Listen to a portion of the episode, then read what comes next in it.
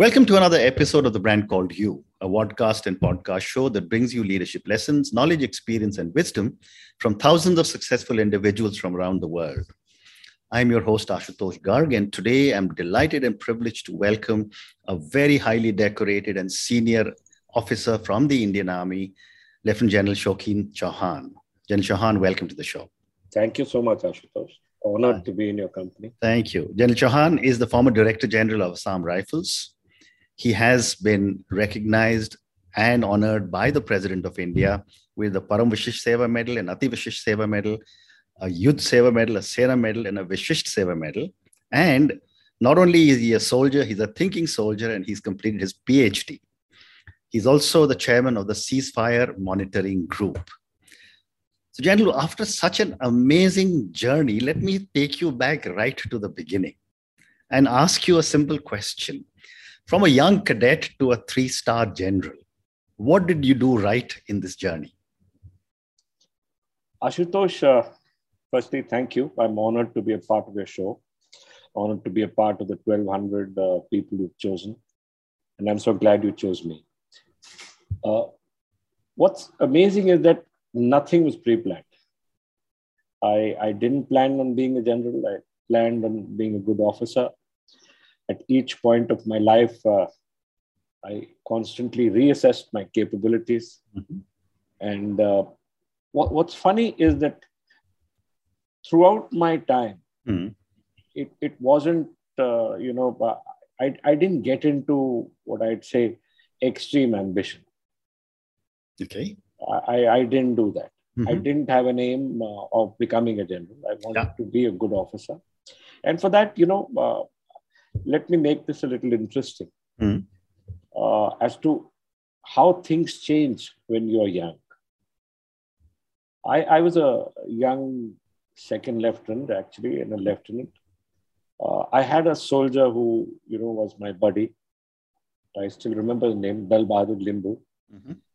And Dal Bahadur, uh, you know, was a very soft, gentle person from a, a village in uh, in Bhojpur, Nepal. Mm-hmm. And we used to chat about it. I was a young officer, he was a young soldier. You know, we'd sit down and chat. And unfortunately, Dal Bahadur uh, got cancer. Mm. And as he was dying of cancer, I was sitting with him in the hospital in INHS Asvini in Bombay. Mm. And uh, he, he said, Sab, I'm not married. I know I'm dying. My check, you know, the insurance check, and those days it was about say 85,000 rupees, wasn't much, mm-hmm. but I'm talking of 81, 82 actually. Mm-hmm. Uh, he said, Sir, I need you to take it, uh, need it, need you to give it to my mother. Mm-hmm. I don't want my elder brother to get it for mm. whatever reason. Mm. And my elder brother has a son, mm. Who you must who must be given an opportunity to study. Wow. So I was a young, careless, you know, officer, beaming, you know, huge energy, uh, as young officers are. Hmm. But then when this boy died in uh, early 83, I told my commanding officer, I said, look, I want to go and leave. And I want to take this leave and go to Nepal. Mm-hmm. And uh, I, I have to do this for him. Mm.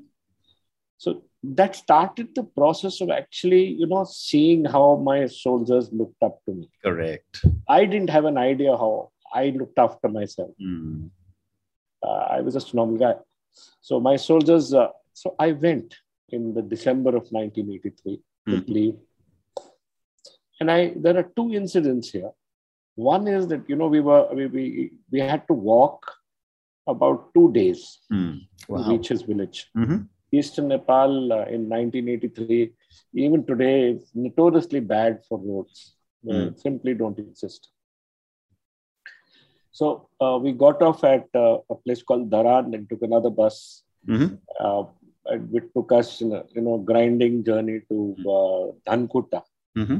From where we got off and had to walk eight hours to to the Arun River very huge river. It was about, say, 11 mm. in the morning when we started. So by 6, we had reached the Arun. Mm. And unfortunately, it was dark. It, it was December. Mm. So uh, the the the Maji, the boatman, had Mhm. gone over the other side and wasn't available for us to move ac- across the Arun River. Mm. You can imagine December in Nepal, Yeah. uh, extremely cold. Mm. So I had another soldier with me, and I told him, I said, "Look, I think we'll have to spend the night. I, I I'm not going to go backwards. Mm. So find a place for us to stay." Mm. So he came back after 15, 20 minutes or maybe half an hour. And he said, Sir, Hmm. there's a there's a lone house about a kilometer from here. Mm. Uh, there's a young lady there with a small child. When I told her that you're coming, Hmm. uh, she said yes. Uh, but it's a single room. So we'll have to stay in the cow shed. So I said, yeah, Hmm. as long as there's a, you know, we, we covered, Hmm. it's okay. We had our sleeping bags and it wasn't a problem. Mm. Mm. So next morning when I woke up, Ashutosh, uh, I found this young girl. She was very young. She had a child. So she was making garland of flowers. Hmm. So I asked her, I said, uh, younger sister, Bahini, as they say in Mhm. Nepali, because I speak Nepali. Mhm. She said, uh, I said, Bahini, weren't you afraid, you know, uh, that two strange men came to your house, you were living alone. And uh, she looked at me and she said, uh, Dai, that is elder brother, it says Dai. When I heard that you were an Indian army officer, I felt that God had come Wow. and God don't and gods don't do wrong things. Mm. That's the first time in my life I reassessed uh, thought process of who I was. Mm. Amazing. You know, you when you're young, you don't really feel what you know. You don't really know yourself. I was not particularly a great uh, cadet in the NDA. Mm. Uh, definitely not in the first 50 but this reassessment of knowing who i was and what was expected of me Yeah. came through this young girl Mm. Amazing. who, who told me that look as far as we're concerned you're god Wow. now you have to live up to it and it's up to you What an amazing story. What an amazing story. that in fact changed me in many ways I Ashutosh. it changed my Yes. the way i looked at things Mm. and the other story here Mhm. uh, Yeah. you know, since we are in the in the point at which we're Mm. talking, Yeah. uh, what it was expected of me. Mm. You know, I was a commanding officer. We were fighting in Kashmir, Mm. the 11th of December. Mm. I had uh, lost two soldiers, Mm. you know, in a terrorist uh, terrorist attack, and uh, we were in the process of uh, you know picking up their bodies and you know trying to kill the terrorists who killed my soldiers. Mhm. an extremely bleak evening, extremely bleak. Mm. It happens, you know, in a large organization as was Colonel. Uh, it was uh, 2000. It was, uh, yeah, in, in 2000, I was 42 years old. Mm. And I sat with my soldiers and I said, look, uh, this has happened. We've got to kill these guys. And we've got to do this. And uh, Right. maybe I'm pushing you guys too hard, but we have a job to do. And Mm. it was at 13,500 feet. Again, extremely cold uh, evening, you know, and I had, had lots of things to do. But the Mm. main thing was I get, get these bodies back, kill the terrorists, and get my soldiers out of a Correct. losing situation. Mm. So one of these soldiers stands up and says, uh, Sab, you don't have to feel sorry. Mm. We expect from you that you will be the best there can be for us Mm. so that you can get us victory. He says, We've signed up for a certain job, so some of us will lose our job. Mhm. But we look up to you to ensure that not many more, due to incompetence, die. Correct. So, he, in other words, told me that we expect the highest competence from you Mm. and we expect you to be a leader. So, then, you know, then again, that jolted me into saying that, look, I have to be the best. Mm. I, I can't allow, you know, a failure here. Mm. So that's how things change, Ashutosh. Mm. When you reassess yourself and you see, and at each point, you don't know what you're going to do. Correct. But the only thing is that you, as a leader, have to push people forward. So I would like to, you know, think of these two as uh, milestones in Amazing. my life. What amazing stories. These are such amazing stories. So let me just keep moving on, uh, and we'll you know, let, let me talk to you a little bit about counterterrorism and insurgency. And you are a Gurkha officer. So when I was reading about you, I was, I was reminded of a comment of Field Marshal Manekshaw, who said, if somebody tells you he's never never tired, he's a liar or a Gurkha. Yeah. What was it like to serve in Indian armies, uh, in one of the most decorated uh, regiments of the Indian Army? The thing is, Ashutosh, I told you before, when you go to Gurkha battalion, and I was second generation here. Yeah. So I, I speak Nepali fluently. I was when I born into the regiment. Mhm. So I speak Nepali fluently. Okay. Thing about Gurkhas is that they give you the chance to be their leader. Okay. You know, Hmm. in that they trust you. Okay. They trust you for your competence and they trust you for your incompetence. Hmm. The second is that in trusting you, they actually allow you to lead them. Hmm. And it's not that they're not afraid, it's Correct. not that they're not tired. Hmm. But when you go and live and see the kind of lives they live in Nepal, as I after that time when I so you know told you I went to Nepal, I went to Nepal eleven more times. Hmm. Uh, trekked in those areas, looked at the people, saw how they live. Their lives are extremely difficult. Hmm. In the month of December, in some of those villages, like the one that Dal Bahadur, you Yeah. know, right stayed, Hmm. uh, there is not even, uh, you know, for water they have to go down. Wow. Maybe five hours, six hours to get the water and come back. Hmm. They have, they subsist on no, they call it kursani or green chili. Hmm. They, the mother has stored an odd green chili on the top of Mm. the roof and takes it out only when a guest comes or when there's a need for a feast. Right. So when they live these difficult lives, they are capable of so much more, you know, ability Right. because they, their expectations are different. Hmm. So when they're the best troops to have in mountains, they're the best troops to have in the jungles. But more than anything else, they're the best troops for a counter-terrorism operation. The reason is they are not violent people. Mhm. They can come to come to violence immediately. They can get very, very angry, Hmm. but they're also very gentle. Okay. So normally in counter-terrorism and insurgency situations, you don't have human right problems when you are leading Gurkha, Correct.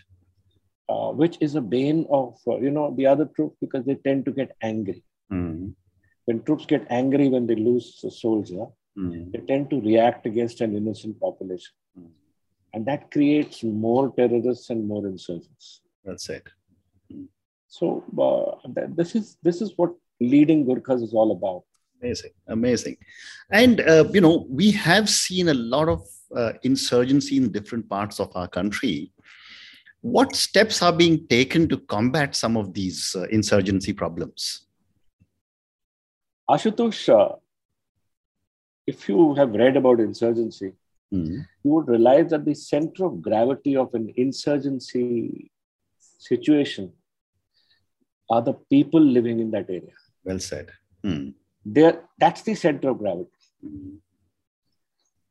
Which actually means that the insurgents come from within the people. Hmm.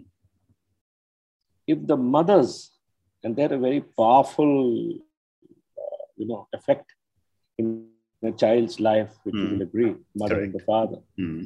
If they tell their kids Hmm. that we don't believe in this cause, Hmm. and I am not going to feed my child to this, this fire of insurgency, no child will go. Right. Once you understand that insurgency springs from the people, is the time when you understand that you have to deal with the people to bring this insurgency. Hmm. So, the steps that we have to take Hmm. in these insurgency areas, and I've noticed it in Nagaland, I've noticed it in Manipur, I've noticed it in Kashmir, Hmm. is this is governance. Hmm. You have to bring good governance. Hmm. you have to bring education, you Hmm. have to bring employment, you have to bring a trans- transformation in their lives to make sure that the mothers do not give their children away. Correct. So the ultimate arbiter of that home from where that insurgent or terrorist is Mm. born is the mother. Mm. And if you can reach out to her and tell her, look, your child deserves a better future. Mm. He should not be in this insurgency or terrorism. Mm. They'll get him back. Well said. Well said. So And the, and the army seems to have done a lot of very, very good work. Uh, I mean, this is what I was hearing in my recent trip to Manipur. And yeah, so we have these, you know, in, in Kashmir, we have these goodwill schools. Mm. We have, uh, I remember building a stadium. I was the commander in Shopian Mhm. In 2008, 7, 8, 9. Mm. So we, I organize a peace run. We meet them. We, we, we have goodwill schools. We try and educate the children. Mm. We try and make sure that the education that we give them Mm. does not involve, you know, the scourge of uh, terrorism or the issue about uh, killing somebody else to, you know, appease the God that you follow. Mm. Uh, in Nagaland, we have similar structures. We have the Army Development Group. We have these. We have bulldozers with us. We have uh, engineers. We have Mm. vet- veterinarians. We have doctors. We make these teams and we send them into difficult villages, Mm. wherein we ask the village villagers what do they want, Mm. and uh, if they want a playground, we dose an area to make a playground. We give Mm. them, uh, you know, equipment to play, especially football Mm. You know these younger people play very well uh, archery is another place where the, Mhm. northeast is uh, boxing all these comes through putting the youth into a different stream Mm. uh, assam rifles also runs 44 schools Wow. uh, and i was you know 42 of them are uh, primary level schools Mm. those primary level schools gives education Mm. and uh, I, I found that there was a lot of lot of comfort in children attending your schools Mm. And I feel that education, governance, employment Mm. are the three mantras for any government. Mm. And we've got to do it honestly, Ashutosh. Correct. No, no other way. Correct. Correct. No other way. Correct. So, General, you've served for uh, you know several many years in Northeast India, and uh, the northeast part of our country has traditionally been very restive. You know, people are not, uh, and it's only now that we're beginning to see some kind of integration. What are some of the challenges the army and the country has faced uh, in these northeastern states? See, the, to understand the Naga insurgency, because that is what started the insurgency in the Northeast. Right. The Naga insurgency. Right. From 1929, when they made the Naga Club, or when members of uh, the Nagas who had been taken by the Brits to fight the First World War in a, something called the Labor Corps. Mhm. When they came back, they were a little more educated, more educated than their fellow tribesmen. Right. They formed what was known as the Naga Club. Hmm. It was really a social organization to try and bring up their tribes. Hmm. From that time onwards, and to the point at which we were reaching our independence, Hmm. uh, the Nagas stressed that they had not been a part of it. Okay. And uh, in 1946, they had the Hydari Accord, Mhm. which actually uh, said that, look, uh, that, uh, and this was Governor Hydari of Assam, Hmm. who said, 10 years be with India. Hmm. After 10 years, we will give you the option of secession. Hmm. But for 10 years, give it 10. Hmm. And if you like the idea of India, be a part of us. Hmm. uh, which seemed to me as a sensible way to go.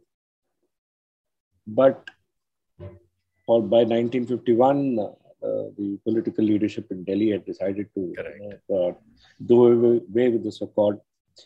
And subsequent things happened by which an armed insurgency started by 1956. Hmm. More than anything else, Ashutosh, it was the fact that it, one did not believe in that they were a part of us. Hmm. Two, we had not helped them in any way to create infrastructure. Mm. We had not taken schools there. We had not given them the idea of India. Mm. And that they were actually, you know, looking towards Myanmar because that's where they they actually migrated Correct. from a thousand years ago. Yeah. A lot of migrations have taken place in Mhm. Assam. So when there's a separation of that kind, Ashutosh, Mm. and these are minorities with different languages, different, you know, religious following, different gods, different Mm. structures, different traditions. As a larger majority, Mm. our integration process should have been, you know, much, much softer and better, Correct. which we missed out. Mm. So that's how the insurgency started. Mm. And if the insurgency has been running from 1956 Hmm. till today, there has to be something that that cause resonates in the people, Mm. which it has not been able to be, we have not been able to reduce that by violence Mm. or by directed violence or force by the Mm. state security forces, including the army. Mm. We need them to understand that they are a part of us. Hmm. We need them to understand that they will not be discriminated against. Mm. that they will have full, you know, full access to the idea of India. Right. Well said. Well so said. th- this seems to be the problem. There's a dichotomy in the thought process. Mm, Well said. So I'm now going to move to uh, our two neighbors. I'm going to, when you've uh, worked with both our big neighbors on, on our east and our west. Let me start by asking you first about China, and then I'll come to Afghanistan and Pakistan. Uh, but before I come there, I want to ask you a more basic question, and I've asked this from many people. It is often said that a Chinese soldier fights for his party, which is the People's Liberation Army. A Pakistani soldier fights for his, for his religion, and an Indian soldier fights for his motherland. I'd love to get your perspectives because every soldier is, is a great soldier. I think every soldier, Ashutosh, fights for his cause. Correct. So whether the cause is the party, Mhm. or the cause is the religion, or the cause is uh, the country, Mhm. it's eventually the cause. Correct. Secondly, every society builds a narrative around soldiers. Mhm. and that narrative is a very highly thought process of morality Mhm. because soldiering is a difficult profession Yep. and you don't want to die for the wrong cause Mhm. so whether it's the party the religion or the country Mhm. eventually it's the cause by which you say that i'm ready to sacrifice my life Mhm. Well said. Well said. so you know so this is the ultimate arbiter Mhm. that cause has to be reinforced Mhm. Well in, said. in, in, in, in, our, in the Indian Army, we reinforce it by the use of religion, God, traditional practices, systems, wherein we, we link the soldier to the higher concept of protecting his motherland Mhm. and protecting his country, Said. which is a you know which which is part of what his gods want. Hmm.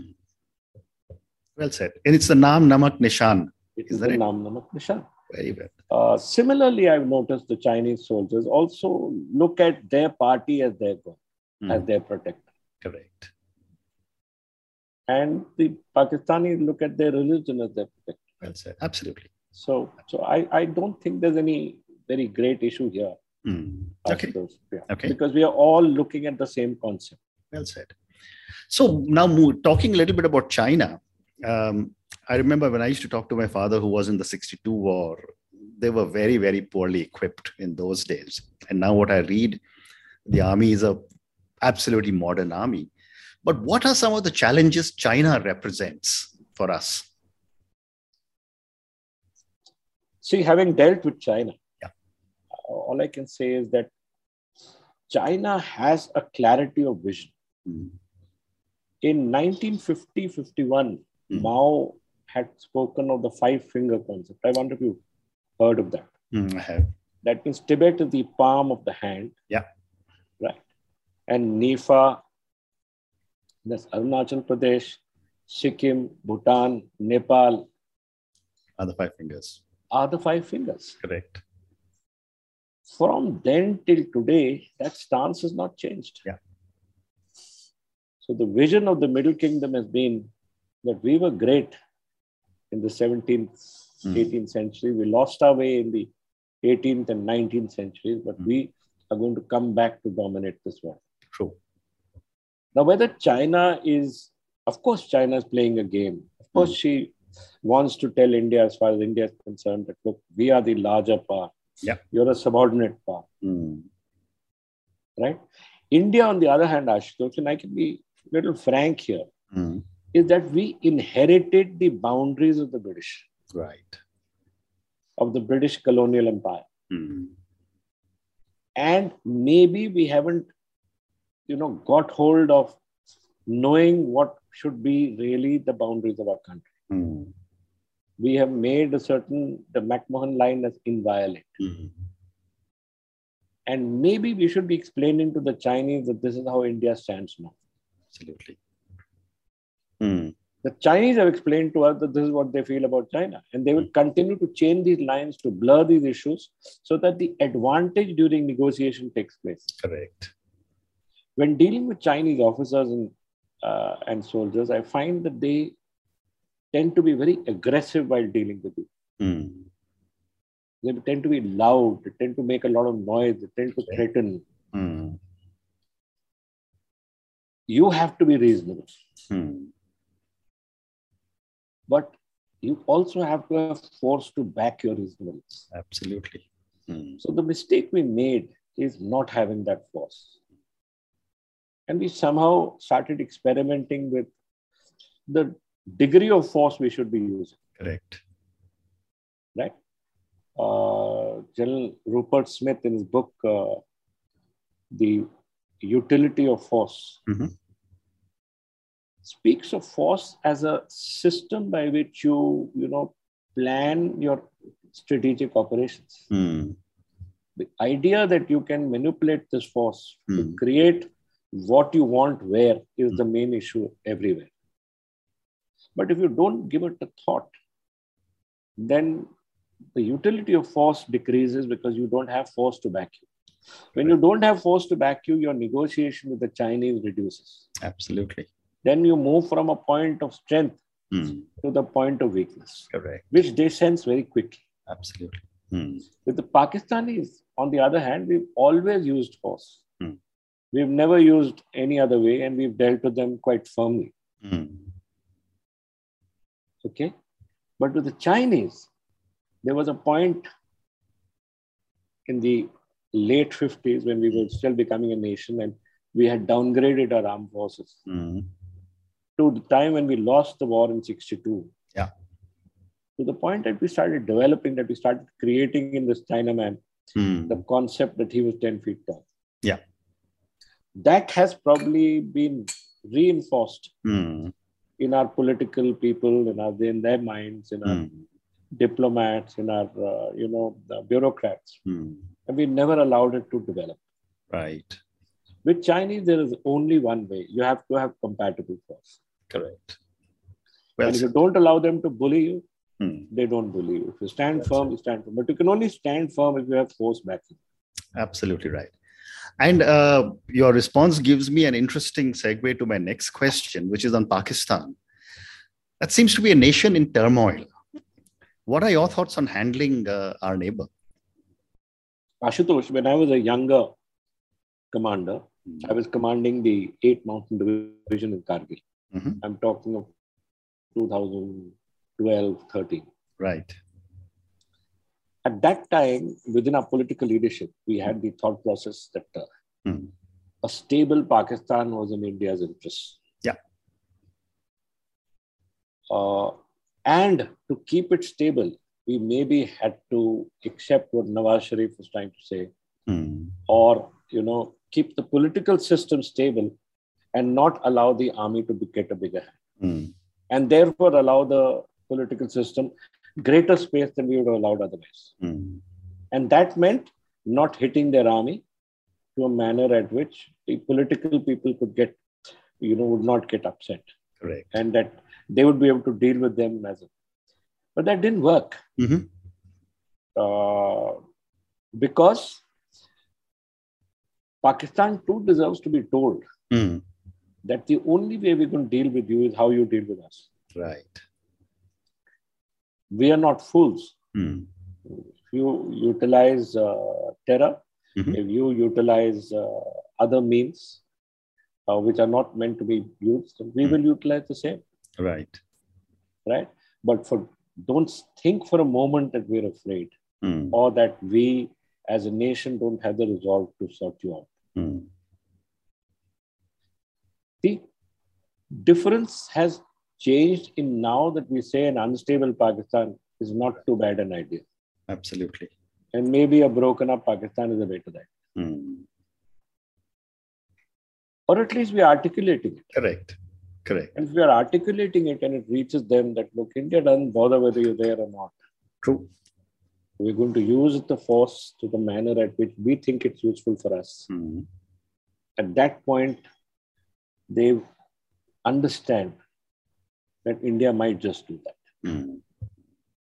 Well said. Well said. So these, these are the two different kinds of situations how we treated Pakistan at one time Mm. because we felt that a stable Pakistan was more in our interest. Mm.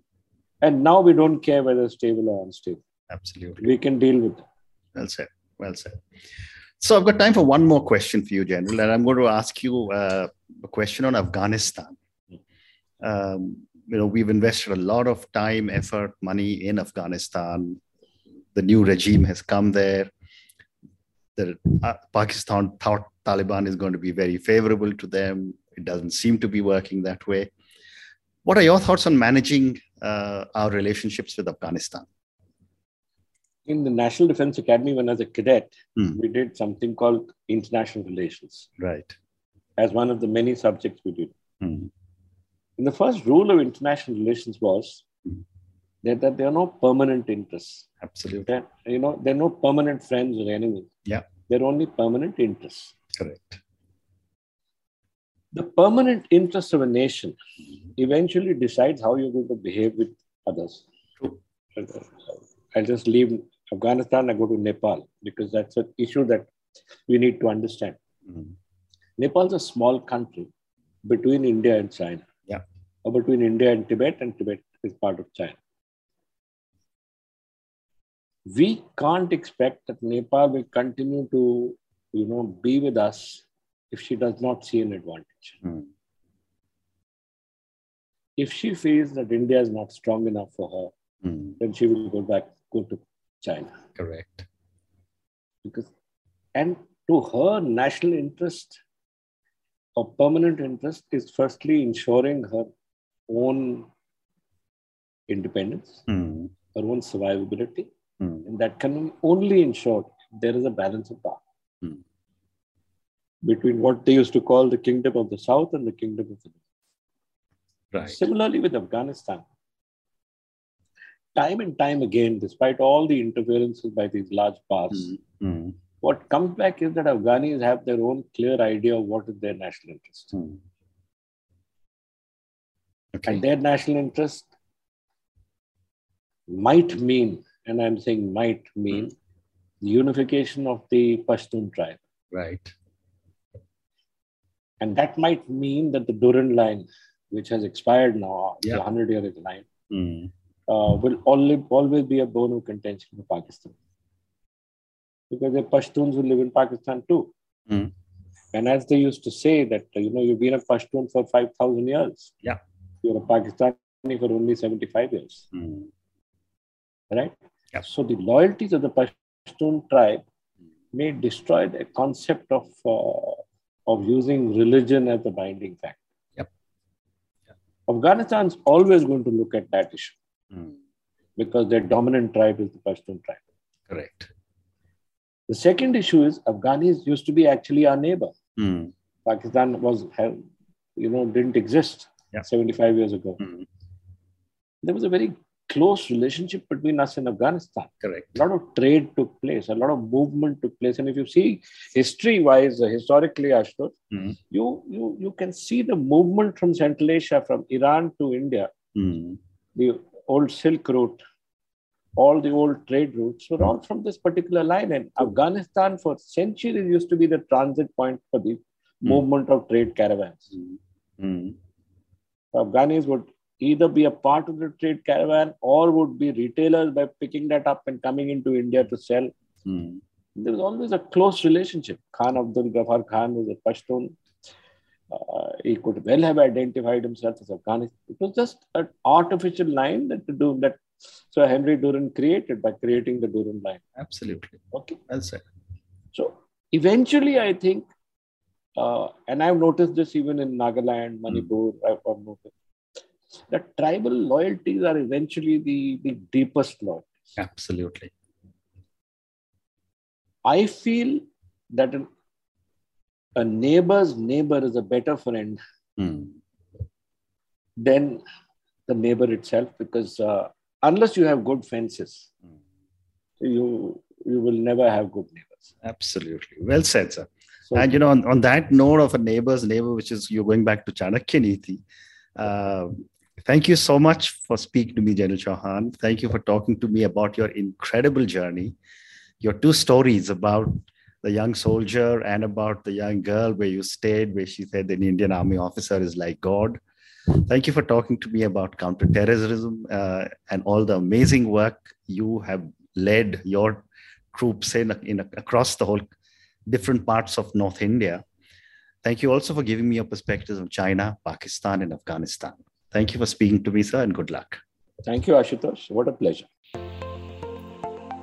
Thank you for listening to the brand called You Videocast and Podcast, a platform that brings you knowledge, experience, and wisdom of hundreds of successful individuals from around the world.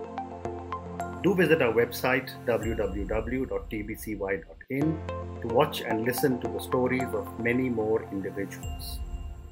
You can also follow us on YouTube, Facebook, Instagram, and Twitter. Just search for the brand called You.